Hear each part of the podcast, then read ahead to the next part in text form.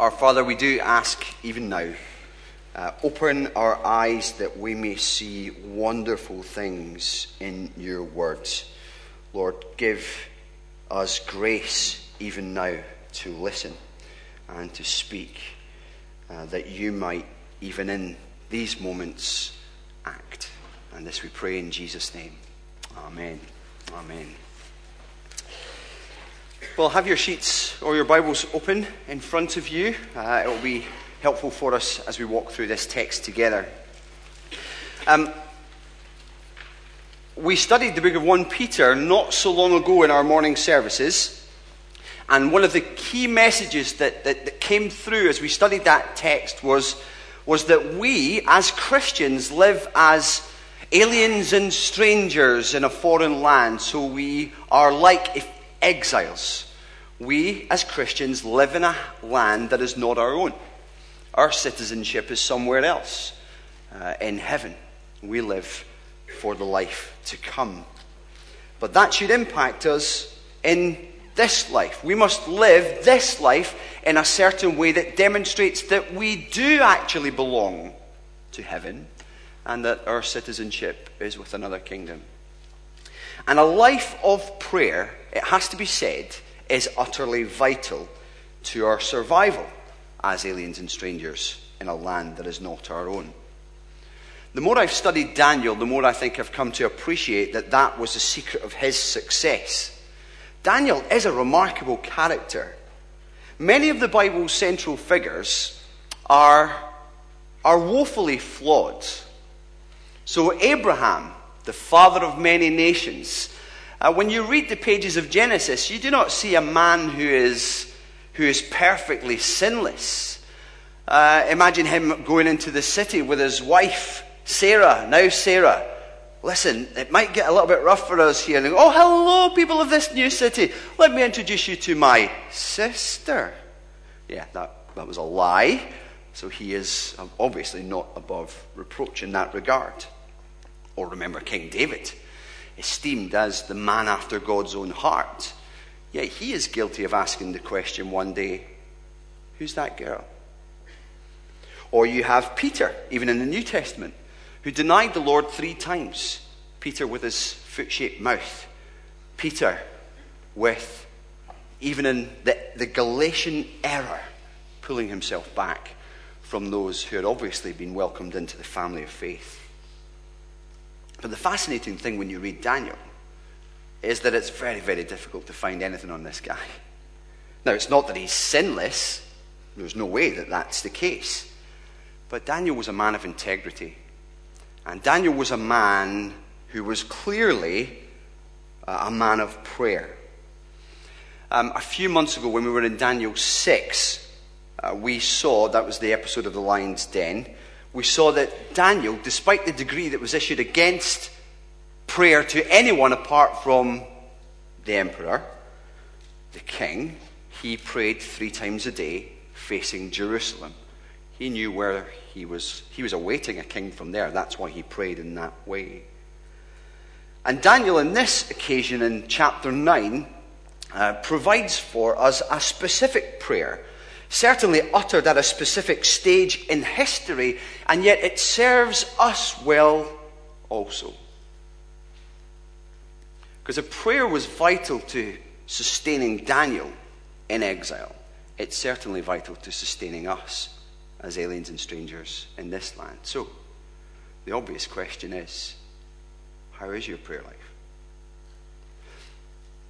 I mean, two things with that, really. Well, one, are you setting aside some time to pray? We certainly see that exemplified in the Lord Jesus. Before the sun came up, Jesus went out to pray. He went alone to pray. It happened regularly. But secondly, another biblical principle regarding prayer that we often miss pray continually. Are you praying? I think Daniel's prayer, certainly a prayer of confession, serves us well as we think about what it means to pray and what it means to pray, particularly prayers of confession. Uh, so I'm going to divide this text into two. I'm going to try and keep it as simple as I possibly can. Verses 1 to 19, if you're taking notes, Number one, Daniel prays. Verses 20 to 27, God answers. Simple. Let's look first of all, Daniel prays. How does he pray? Well, the first thing I think we see is that Daniel's prayers are formed with help from the Word of God. Formed from the Word of God. In verse 2, we're told that Daniel is reading the book of Jeremiah. That's the very same book that we have in our Bibles. And he reads that the desolation of Jerusalem would last 70 years. Now, there's no doubt that he's reading Jeremiah chapter 25. Because in that chapter, Jeremiah says, God has sent all his servants to say, Turn now from your evil ways and evil practices, and God will let you stay in the land. So this is before exile. But, says the Lord, you did not listen to me. Therefore, chapter 25 and verse 11 of Jeremiah says, This whole land will become a desolate wasteland, and you will serve the king of Babylon 70 years. Now, as we've seen in verse 1, the times they are are changing. Belshazzar is dead. Darius, the Mede, the next empire has come in. He's the one who's on the throne now. And of course, Daniel was only a teenager when he was first taken into exile and when he was carted off. And now he's in his 80s and he's thinking, well, this, this return is close. These 70 years must soon be up. So what does he do? What does he do with that knowledge? Does he roll up the scroll and say, well, God has promised our return. I'm looking forward to that day. It's going to be soon. Well, no, he doesn't just do that. He as we read in verse 3, turned to the Lord God and pleaded with him in prayer and petition. Do you see what he does? He takes the promise of God and turns it into a prayer. Really simply. Uh, I bought a bike a couple of months ago. And on the day I ordered it, I promised my little girl that we'd go for a bike ride together. And so when the bike finally arrived uh, and I took it home, I heard her voice from behind me. Dad! There she was with her helmet on already.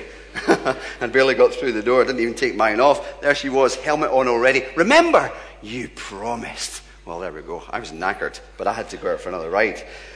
Well, I think this is what Daniel's doing here. He is taking this promise and straight away petitioning God. Says, My daughter petitioned me, Dad, you promised. Can we go on a bike ride now? And that's what Daniel does. He believes God's word, relates it to his own situation, and turns it into a prayer. What a perfect example for us. Are your prayers flat? Is your praying infrequent? Let me ask you, how's your Bible reading? Because if we see in this text quite simply that we can take the promise of God, the things that we read in God's Word, and use that to pray to God then we have fuel for the fire of prayer, if you like. The two are inseparably linked. The Word provides the content of our prayers, the vocabulary, and of course, the Holy Spirit is at work to personalize it to our lives and through, if you like, agreement or amen or conviction, the way we feel as we read it. Oh, that's speaking specifically to us or to me. And so I want to encourage you to take what you read in the Bible, make sure you do that daily, regularly, and to turn it into a prayer. What does that look like for you? Here's one of the things that I found helpful, just to throw out a specific example. I use the Murray M'Cheyne readings. Uh, I generally go for the half strength, two readings a day, but sometimes do four. And often what I do is I, I read my Bible with a set of post it notes. And so, as I'm reading through the chapters, what I'm doing is if something convicts me, if there's an amen moment, if there's an agreement there, or if there's a conviction moment, I'll quickly either jot down the verse or I'll, I'll, write, I'll write the verse out in full and I'll stick it on my table.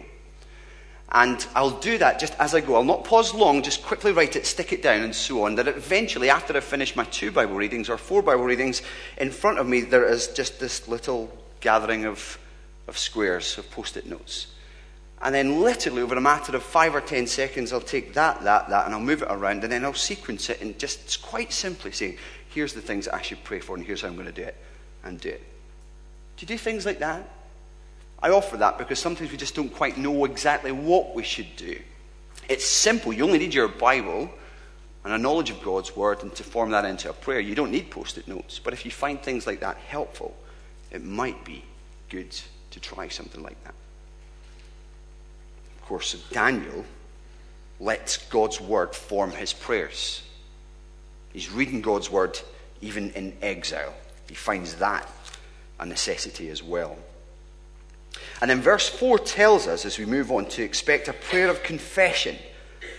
But Daniel actually starts with praise, and that's how we should begin too. Begin with praise to God. How often, when we pray, do we rush straight to the shopping list? Especially when we're experiencing hard times. We find it difficult enough to pray when we're suffering or going through a rough time, as it is, but certainly it, it, it brings about a kind of an immediacy to our prayers.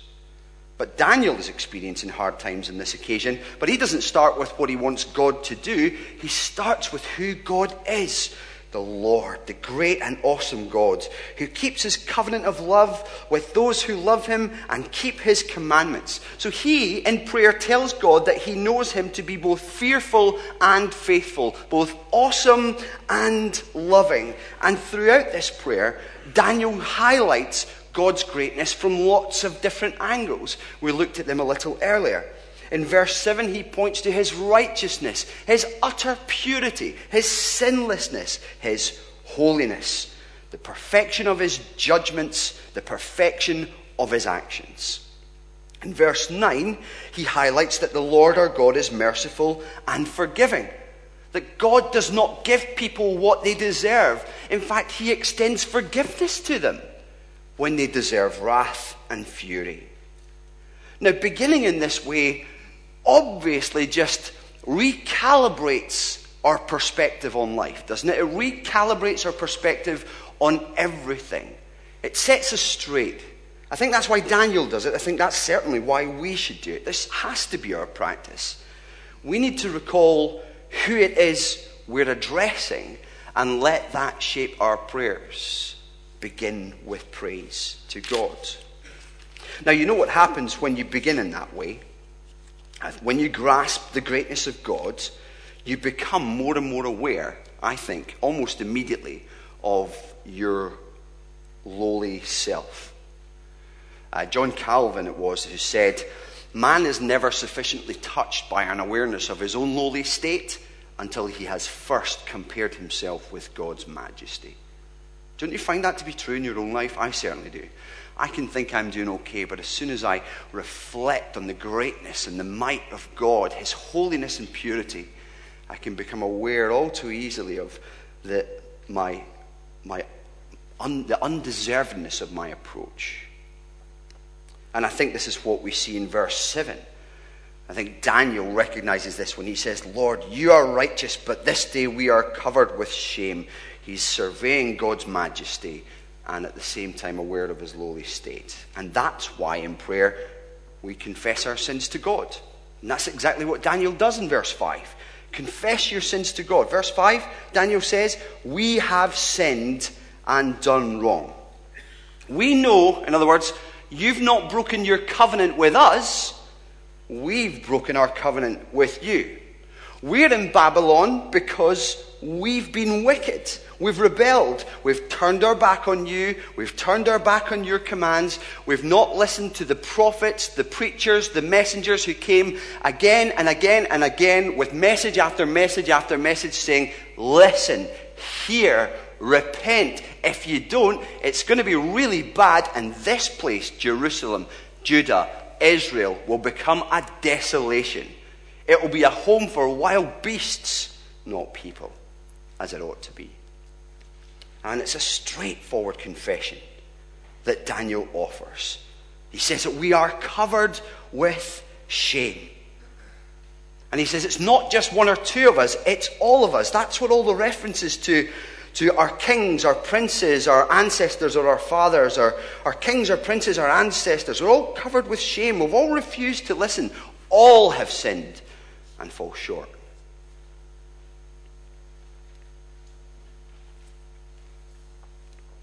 There's no excuses here. There's no evasion of the sinfulness of God's people here, is there? No blame shifting. I don't know how you respond if someone points out a sin or an offense that you've committed against them. I was talking to someone recently who had sinned against me in some way. They're not in this church, but I highlighted the issue and, and straight away got the response with a tightened mouth I am not what you have just said. It's not an uncommon thing, is it? I do it within my own marriage. We all struggle in some way when, a, when some wrongdoing or sin is highlighted for us. The inner lawyer strikes up immediately and we become defensive. Or we blame shift. It was her fault. You know, we minimize the sin. Oh, it wasn't a very big thing. I mean, I didn't mean to do that. Or else we just point blank refuse to actually offer what is a normal apology. Instead, we say things like, If I offended you, I'm sorry. By the way, folks, that's not an apology. No, own it. You did. But we'll never get anywhere with God until we see ourselves in verses 5 to 7, you understand? That actually we have all sinned and done wrong. Until we can say with honesty and conviction, yes, that's me. The Bible teaches us that we will never actually find what we really need mercy, forgiveness. Now, Daniel knew that on account of God's character, God is pleased to show mercy to those who need it. God has shown that again and again throughout the history of Israel. That is, to hold back from them what they really deserve. And God is pleased to forgive his people, to refuse to hold their sin against them. And yet, he says, we've not learned our lesson. He says that because he, sa- he says, I, I know that we haven't learned our lesson because we haven't done the three things that in verse, thir- that verse 13 says would show that we are actually learning our lesson, that we are actually listening to your word. Now remember what's going on here. At the start of the exile, the reason why they ended up in exile was because they had not listened to God's word. They put their fingers in their ears. They rebelled against him. They refused God. They defied him and served their idols instead. That's why they're there. Now they're coming to the end of this exile. They're about to be sent back. Because God has promised in 70 years that's what's going to happen. I'll bring you back. Jeremiah 25, even Jeremiah 29 highlights that. For I know the plans I have for you plans to prosper you, not to harm you. Yeah, I'm going to bring you back. Then you're going to call upon me. And Daniel, I think at this point, is looking upon his people and just thinking, do you know what? I'm not sure that we're how we're going to fare when we go back. Because we are sinful people. We are wicked. We are rebellious. As we go back, who's to say we're not going to make the same mistakes again? And so he pleads with God that he would do something in the hearts of the people who feel like they're doing all right with this exilic lifestyle. They feel like they're kind of fitted into Babylonian culture actually quite well. They can cope. Maybe they've got married. Maybe they've got a business. You know, the prospect of being uprooted now and going back to Jerusalem might be a scary thing for them to do. They might not want to. In any case, it's, all, it's likely that a large number of the folks that initially came have died, and this is a new generation that's come up. But Daniel says, We have not sought the favor of the Lord, we have not turned from our sins, and we have not given attention to your truth.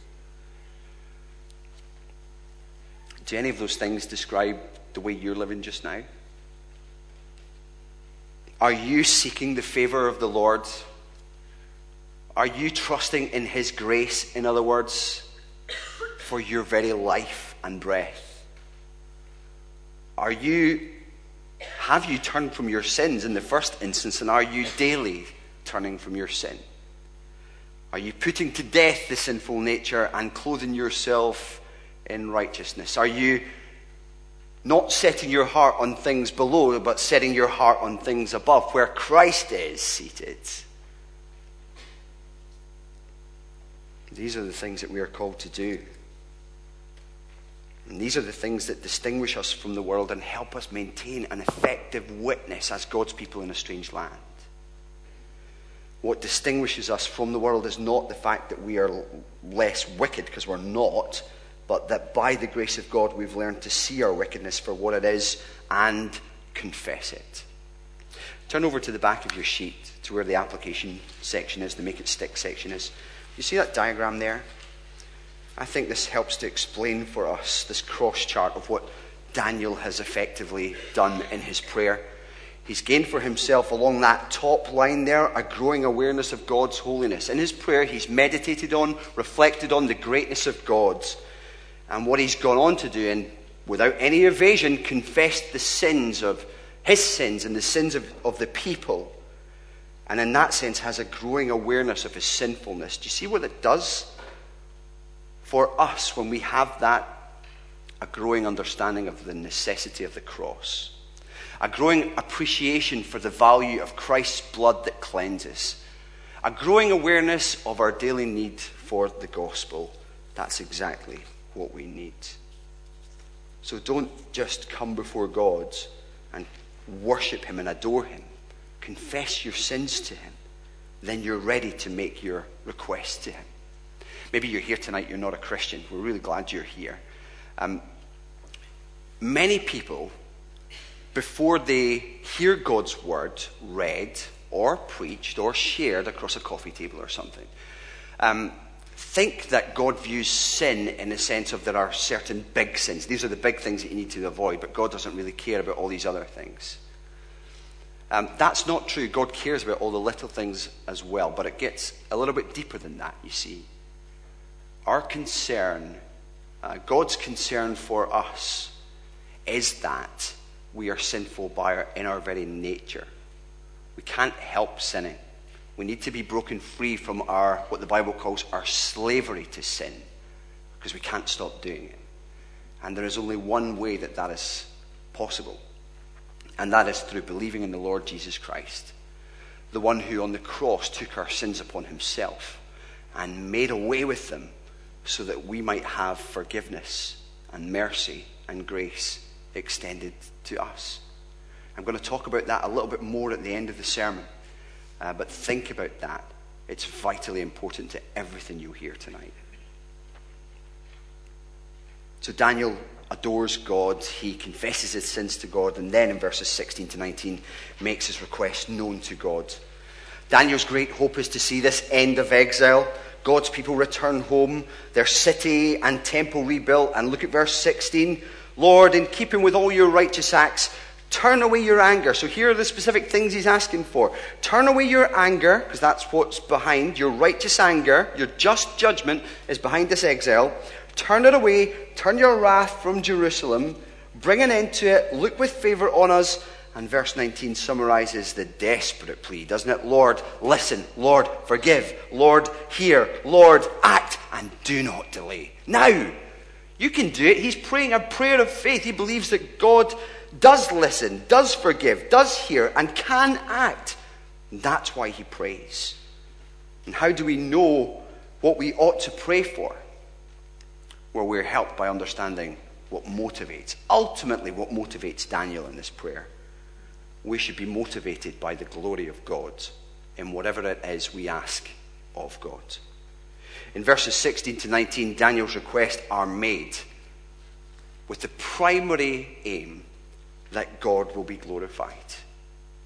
Your city, verse 16, your holy hill, your people are objects of scorn. That, in other words, that makes you, Lord, the object of scorn. Verse 17, for your sake, rebuild the temple, the city that bears your name. Therefore, your reputation is attached to it and affected by its destruction. Verse 19, again, for your sake, oh my God, do not delay because your city and your people bear your name. You see what is the driving concern of Daniel here? God's reputation. God is to be glorified above all things. It is what we are to live for. It's what He created all things to do, but that has been tarnished clearly by the fall like some virus in a computer corrupting key files. It corrupts us and prevents us from living in that way. We seek to glorify ourselves rather than Him. But Daniel says, no, no, no, no. You've got to recalibrate that as well. And pray, Lord, be glorified in our lives, in our church. Be glorified through our unity. Be glorified through the salvation of my friend. Be glorified by helping me beat this anger. Lord, glorify your name by helping me not to gossip because it's tearing things apart. Fit anything into there. Make your request known to God and pray that He would be glorified and in and through it. It's a wonderful example, isn't it? Like I said at the start, this prayer is a specific prayer in a specific historical situation. And yet it serves us well as a model for true prayer. We need to pray like this if we're going to live effectively for the Lord as aliens and strangers in this land. As we seek to grow in the likeness of Christ together as a church and proclaim Christ to those who don't know him in our city and beyond. Well, what happens when we pray to God? What happens when we pray to God? Verses 20 to 27 tell us that God answers. That is as simple as it gets. God answers out of love. You see this in verses 20 to 23? I love the fact that what Daniel explains to us is that while he was still speaking, and he's speaking round about at the time of the evening sacrifice. Now, don't skip by details like that. That's an interesting point the evening sacrifice, there, well, there was no temple in Jerusalem. There hadn't been any sacrifices for probably around 66 years. But what does it tell us? Well, it tells us that Daniel has still maintained some of the principles of worship from Jerusalem and the temple, even while he's in exile. Although there hadn't been any sacrifices, he was praying at those times. And while he was still praying, an angel arrived in swift flight, and he tells Daniel that he is highly esteemed. In fact, in the original language, it says deeply loved. Do you know that's how God receives us? When we who through faith have received Christ come before the Father in prayer in the name of Jesus, that he considers us in that way? Do you think God frowns over you do you think he's tutting like some, I don't know, some unpleasant teacher?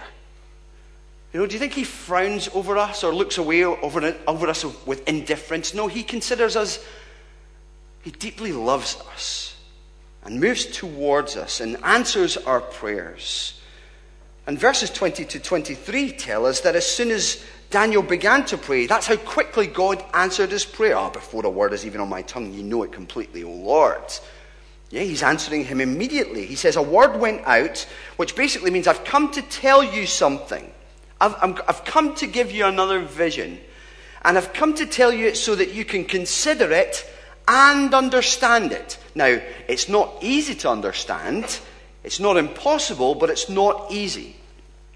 And here's how I think it serves us I think it serves us like a mountain. Have you ever been hiking or climbing a hill? You know, and you're looking forward to getting to the summit because, well, one, you're knackered, and two, you know you've got a ham sandwich and a cup of tea to have when you make it. Well, have you ever done this thing where you kind of you think, yes, I'm nearly there, and you get to the top of what you think was the summit? Yeah, only to find that there is a higher summit, and you've still got a fair bit to go.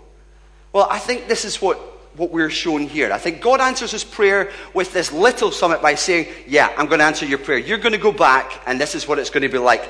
But what he does is he says, So this, for the 70 years, that's what we're going to do. We're going to go back. And I'm going to be with you. I'm going to restore the nation. We've got Ezra and Nehemiah, other books of the Bible that serve to show us how that happens. But yet he's saying there's the 70 years, that's going to happen historically, but then there's the 77s, is what he goes on to talk about. And you're like, what? what does that mean? Well, he's pointing forward. He says, I'm going to show you what's going to happen now, but I'm going to tell you about something greater. Are you ready for this? Understand this, Daniel. And the key to understanding this vision in verses 24 to 27, I think, is in knowing that the Hebrew says 77s, which means basically 70 weeks. Okay, 77s are decreed for your people and your holy city to finish transgression, put an end to sin, and so on. 70 weeks. So Daniel's prayed, God, glorify your name by forgiving sin and restoring the temple and the city, end this period of exile, but this vision, if understood, will give that greater joy even to the one returning from exile. Because they know they're there because of their sin. But God is not only them, going to give them mercy and forgive them so that they can return to the land, God is going to do something. He's not going to end just their exile, He's going to make an end to sin. what? Isn't that amazing? Yeah, I'm going to answer your prayers way beyond what you could ever ask or imagine. Way beyond.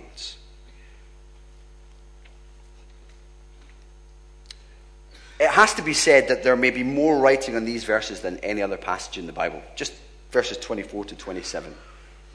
And I read one commentator this week who said, oh, reading all of that literature, that body of literature, is like wading through a dismal swamp.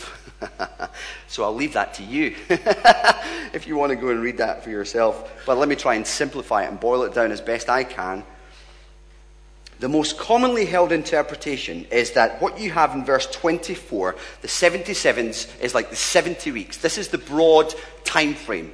And then verses 25 and to, uh, to 27 kind of split up that broad 70 weeks into sections. Okay? Three sections. Um, so the most commonly held interpretation is that each week is seven years. So 77s is round about 490 now, de- and depending on your starting point and which calendar you use, honestly, it gets that complex. You can arrive at basically the date of return for the exiles, forward to the time of Jesus' death and the subsequent destruction of Jerusalem in AD 70. Let me show you the overview. Uh, let me show you the breakdown. Verse 26, seven sevens, a time when hope returns. The word going out refers to the return from exile. Jerusalem being rebuilt but will still experience trouble. They will have people who will raid them and ransack them, and because of their own sin, they will face judgment. Uh, Jerusalem will be rebuilt, but will experience trouble. And the first reference, I think, there to an anointed one is Ezra, the first high priest who's reinstated. He who is of the Aaronic line, the line of the initial high priest, Aaron. Then uh, uh, you have the 62 sevens um, in verse 26, which is really a time when life goes on. It's a longer period. And it seems that an anointed one will be cut off and have nothing towards the end of that period.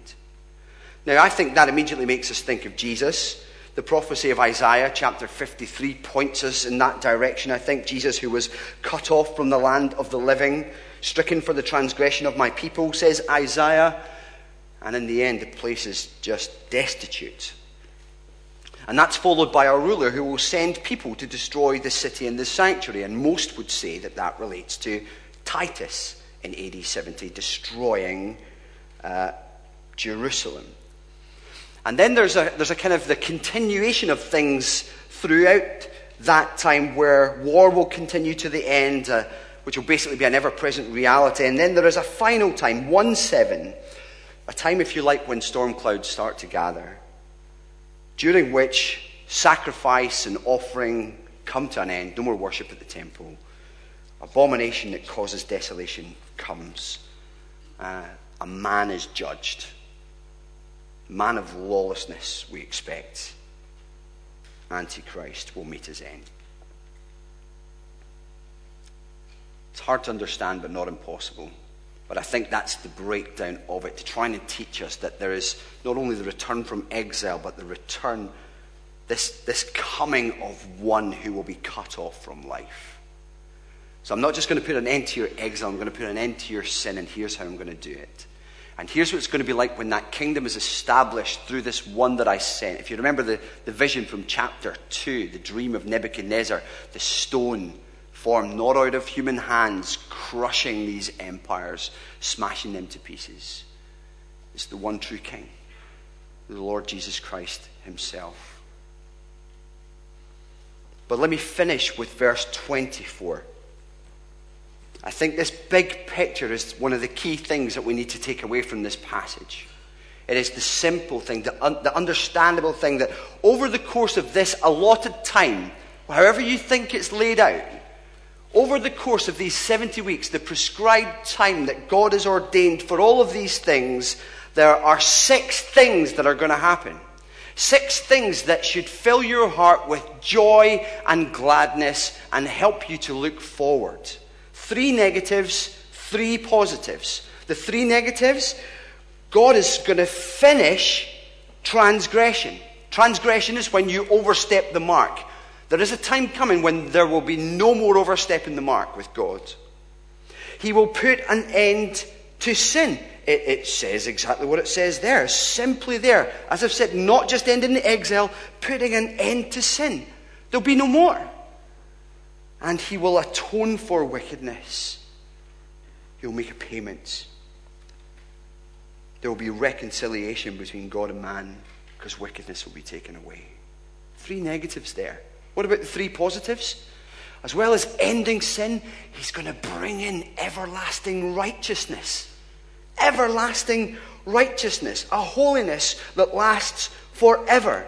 He will seal up the vision and prophecy I think he's talking about Jesus Christ here, who is God's last word to us. Because in him, all the promises of God find their yes and their amen. There is no longer any need for a most holy place, for that temple, because Jesus is, as he says in John chapter 2, the new and better temple. Destroy this temple, he says, and I will rebuild it again in three days. And these are the very things that Daniel prayed for. These are the things that we should long for. Daniel is gutted over, over his sin. Daniel is gutted over the sin of his people. He pleads for mercy and forgiveness.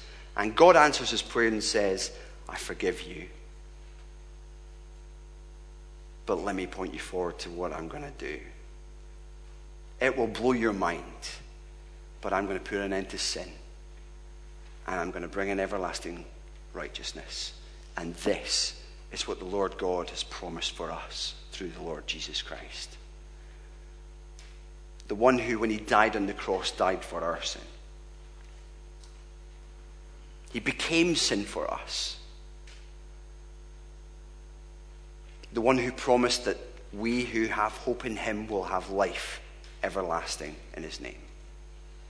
And this is the testimony of what John says in 1 John 4. This is the testimony that God gave us eternal life. And that life, that everlasting righteousness, that life is in His Son, the Lord Jesus Christ. And in Him we must put our faith and trust. Have you? If you're here and you're not a Christian, this is the way that God has made it possible for you to know an end of your sin and everlasting righteousness. It is through faith in Jesus Christ. And you're encouraged to do what Israel did not do. Acknowledge your wickedness, turn from your sin. Don't rebel against God anymore, but come to Him, plead with Him for His mercy and His forgiveness through faith in Jesus Christ, and He will grant it. And we, who are Christians, who live as aliens and strangers in this world, must pray to God and read His Word and pray these promises until that very day when we see it come. Won't it be a great day when sin is gone? Let's bow our heads together and let's pray together.